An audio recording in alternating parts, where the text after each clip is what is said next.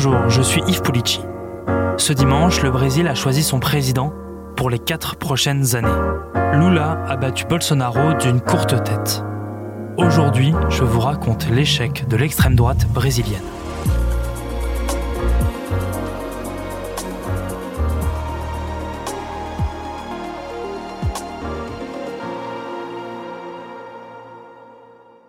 Aujourd'hui est un jour où le peuple commence à se libérer du socialisme et du politiquement correct.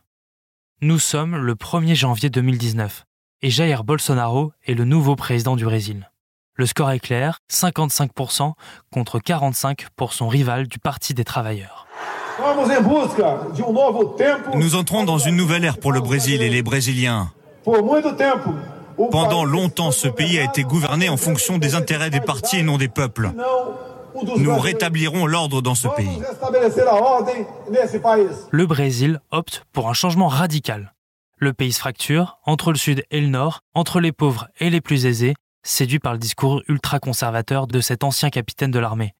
Pendant sa campagne, puis pendant son mandat, Jair Bolsonaro enchaînera les provocations racistes, machistes, homophobes. Il remporte l'élection présidentielle avec un programme d'extrême droite. Son premier objectif, réduire l'insécurité et lutter contre la corruption en armant la police, quitte à fermer les yeux sur les bavures, en réarmant les citoyens, dont l'accès aux armes à feu était grandement facilité.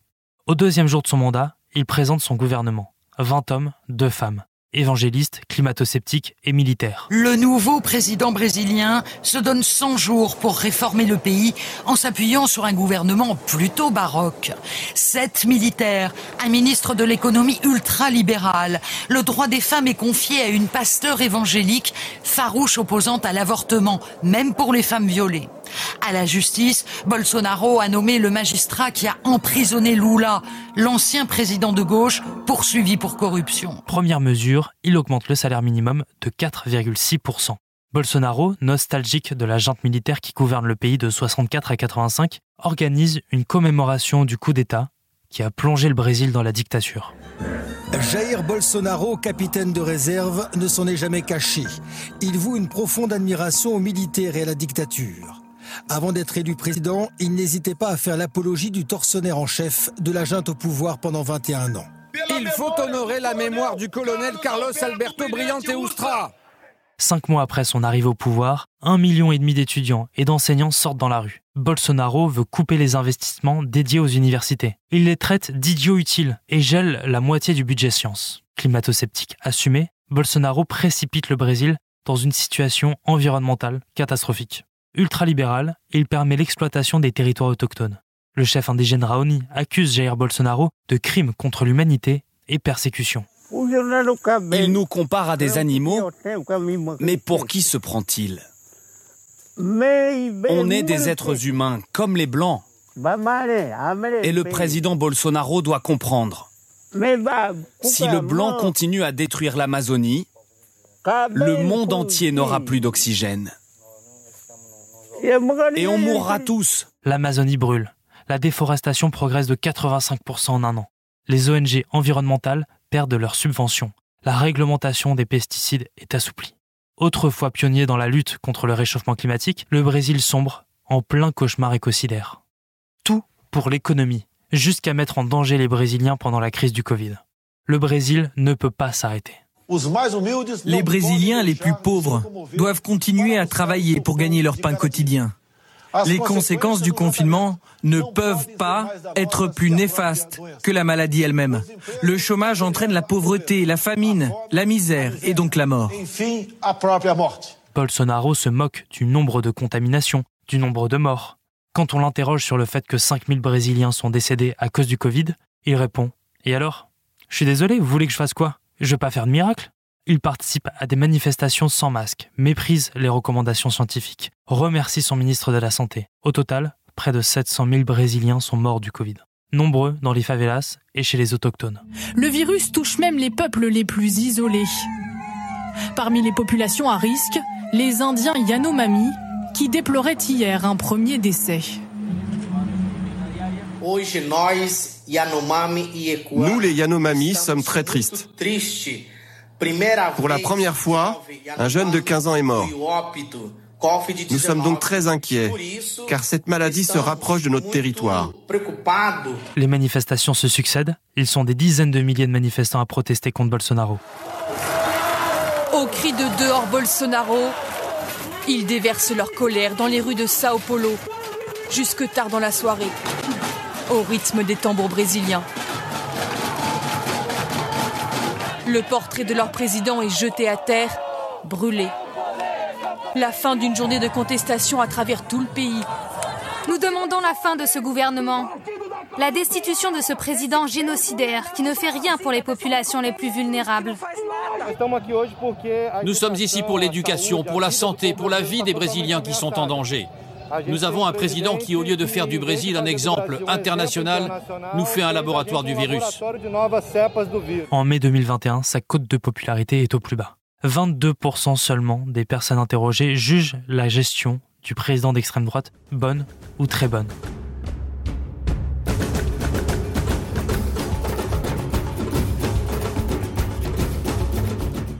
Aujourd'hui, après 4 ans de mandat, le bilan est sombre. 33 millions de Brésiliens souffrent de la faim.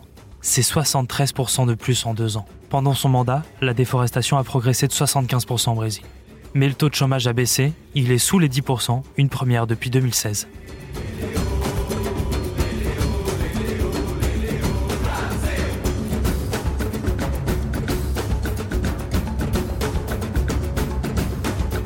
Bonjour Virginie Jacoberger. Bonjour. Vous êtes journaliste pour Les Échos, vous êtes auteur du livre Brésil au voyage du pays de Bolsonaro aux éditions du Rocher. Est-ce que le bolsonarisme est mort?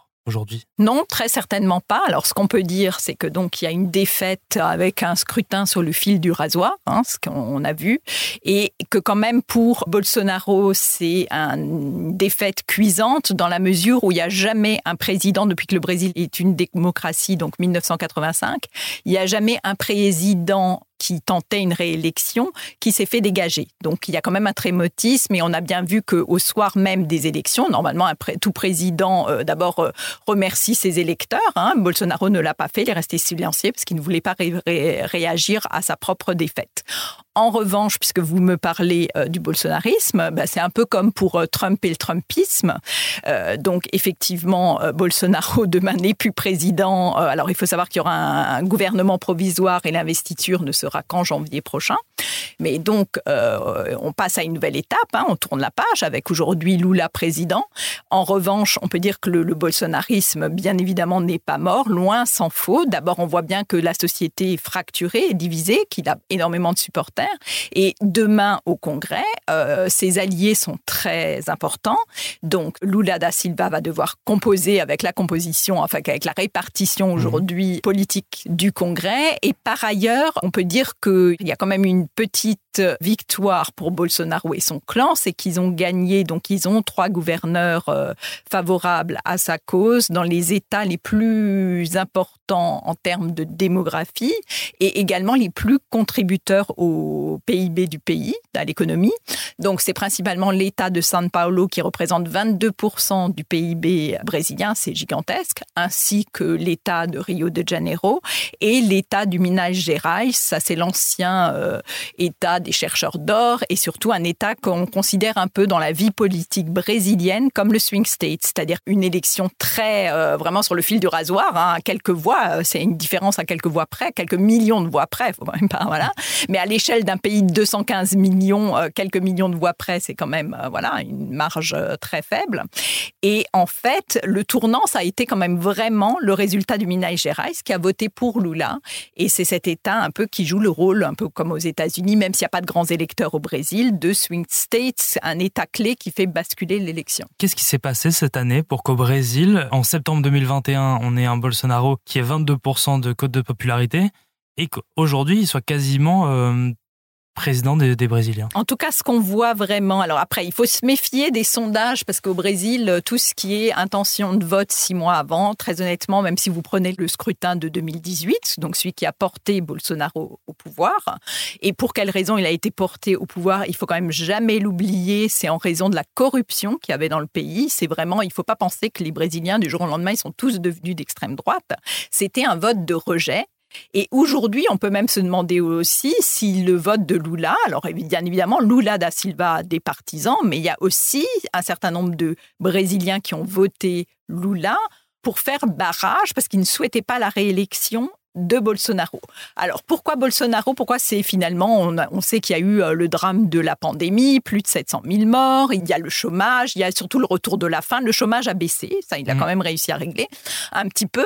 Mais en revanche, il y a une chose effroyable, c'est-à-dire que vous savez, le Brésil c'est un des pays les plus inégalitaires au monde. On avait dit qu'il y avait une classe moyenne qui était en train de se construire. En fait, ces dernières années, c'est l'inverse qui s'est produit, c'est-à-dire que malheureusement les gens qui avaient accédé à la classe moyenne, ils sont vraiment revenus à la pauvreté. Enfin voilà. Et surtout aujourd'hui, imaginez que dans le pays, on n'en parle peut-être pas assez, et ça, ça s'est passé sous le mandat de Bolsonaro depuis la pandémie. Alors évidemment, hein, il y a les répercussions du choc de la pandémie, mais c'est quand même aussi un pays très riche avec les matières premières, dont malheureusement le Brésil économiquement est trop dépendant. Mais sachez qu'aujourd'hui, au Brésil, la faim avait été éradiquée. Aujourd'hui, elle a fait sa réapparition, et pas euh, juste euh, comme concernant quelque, une petite partie de la population. On estime que c'est à peu près 33 à 35 millions, c'est l'équivalent de l'Australie et de la Belgique, de la population de l'Australie et de la Belgique réunies. C'est gigantesque.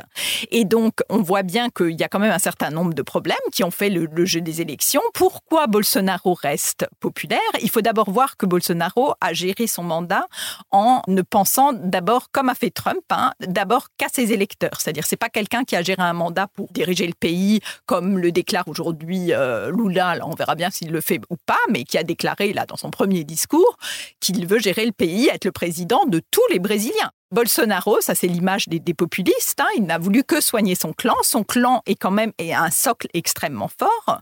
Donc il y a les évangéliques qui sont très importants. À cela, on peut aussi rajouter une partie des catholiques un peu traditionnels parce qu'ils ils, trouvent aussi que son modèle de privilégier la famille et tout, c'est plutôt bien. Et ils avaient plutôt, et si vous voulez, des deux clans. Donc lui n'a cessé en fait de renforcer son clan. Il y a aussi l'agrobusiness qui a été capital, un enjeu capital dans cette élection, qui a plutôt connu une croissance croissance phénoménale. En fait, tous ces partisans, les pro-armes, les évangéliques, donc ce qu'on appelle les BBB pour Bible, Baal et Bœuf, toute cette partie de la société brésilienne, lui n'a cessé de la conforter dans son idée et même d'élargir en clivant. Quoi. Lui, c'est vraiment le président du clivage. Donc, il a accentué cette fracture. On le voit bien hein, dans les résultats des élections. Et euh, ce qui explique pourquoi aussi la remontée, c'est-à-dire qu'il a un peu attisé les braises. Vous savez, le nom de Brésil, ça vient de ça, du, du, du bois brésilien qui a la couleur de braise. Et on, on sent que le mandat de Bolsonaro a joué là-dessus pour rester une force politique aussi. Et du coup, maintenant, au Brésil, on a la faim qui est de retour. L'Amazonie est encore plus détruite. Aujourd'hui, Lula, il a du travail. Hein. Il y a énormément de travail et vous voyez, puisque vous évoquez la question de la déforestation, Lula, ça fait partie de ses priorités de campagne. Il en a fait vraiment un de ses axes forts de son premier discours. Après avoir été élu, il promet une déforestation qui va atteindre le niveau zéro en Amazonie. Alors écoutez, euh, ça en tant que journaliste et je pense que tous les observateurs, on va quand même être attentifs à ça parce que ça paraît malheureusement hein, pour le Brésil irréalisable. On sait qu'il y a une déforestation illégale gigantesque. Euh, il y a un journaliste de la BBC qui a été tué dans la partie euh, justement qui est un peu comme une zone blanche de criminalité où rien n'est contrôlé. Il y a une partie euh, de trafiquants de minerais qui est liée au narcotrafic. On voit mal comment, du jour au lendemain, on arrive à ce degré zéro de la déforestation. Et ce sera peut-être un des problèmes de Lula. Il faut faire attention à faire des grandes promesses. Il avait déjà fait ça par le passé et il faut encore les réaliser après. Alors, sur la déforestation, ce qui est important de dire, donc euh, aujourd'hui, Lula fait la promesse d'une déforestation zéro euh, on verra, mais c'est peut-être difficile à tenir. Et en tout cas, ce qu'il faut aussi voir, c'est que sans doute, parce que ça, il, en a fait une promesse de campagne, et puis vous savez, Lula, il sait très bien que ce symbole est fort. Une des choses qu'on va regarder dans le monde entier, c'est est-ce que justement cette déforestation qui a atteint l'équivalent euh, pratiquement de la superficie du Portugal rasée sous le mandat de, de Bolsonaro, est-ce que lui va changer cette catastrophe écologique et est-ce qu'il va faire des choses? Il faudra aussi suivre en dehors de la forêt amazonienne amazonienne, il y a un grand problème dont on parle peu vu de l'extérieur au Brésil de déforestation, qui concerne une autre zone qui s'appelle le Cerrado, qui est gigantesque et c'est en fait un autre biotope au Brésil qui est très important. Et là, pour le coup, la déforestation, elle est complètement euh, les grands responsables, c'est l'agrobusiness. Or, Lula, pour avoir du poids euh, au Congrès, il va, il va avoir besoin de négocier avec cet agrobusiness. Et ben, écoutez, il va falloir observer de très près ce qu'il entend par réduire la déforestation au Brésil. Merci Virginie Jacoberger.